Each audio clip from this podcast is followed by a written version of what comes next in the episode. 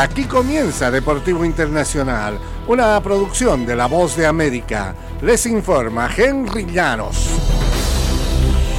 En el baloncesto de la NBA, los Nuggets de Denver están en la cúspide de conseguir su primer título en 47 años de liga.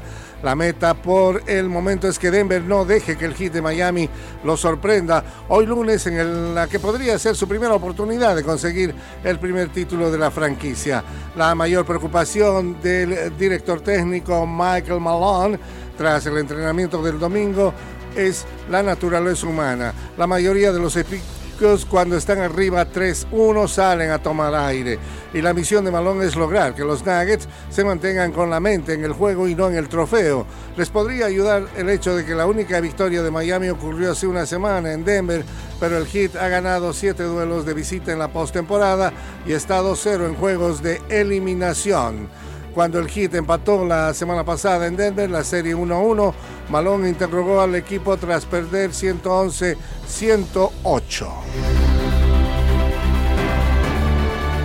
Y Novak Djokovic dejó en claro durante años que este era su mejor momento y lo que más le inspiraba son los títulos más importantes en las mayores citas del tenis y ahora finalmente queda por delante de Rafael Nadal, por delante de Roger Federer y también como único hombre que tiene los títulos. Y Djokovic esperó por tanto tiempo para apoderarse del récord, tranquilamente podía esperar media hora que le tomó entrar en calor en la final del Abierto de Francia y así tras un tambaleante comienzo en un domingo de amenazantes nubes grises, acabó imponiendo su voluntad a Casper Ruud, su rival en la cancha, Philippe Cartier, y no tuvo manera de responder tras ello.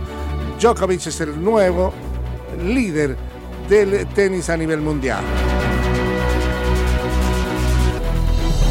Y un cabezazo de Luciano Rodríguez en la agonía del partido le dio a Uruguay su primer título en el Mundial Sub-20. El delantero del Liverpool uruguayo anotó a los 85 minutos tras un tiro de esquina en el estadio Diego Maradona de La Plata, en la Argentina, bajándole el martillo a un partido que la Celeste había dominado desde el inicio, decidida que la tercera final de su historia fuera la vencida.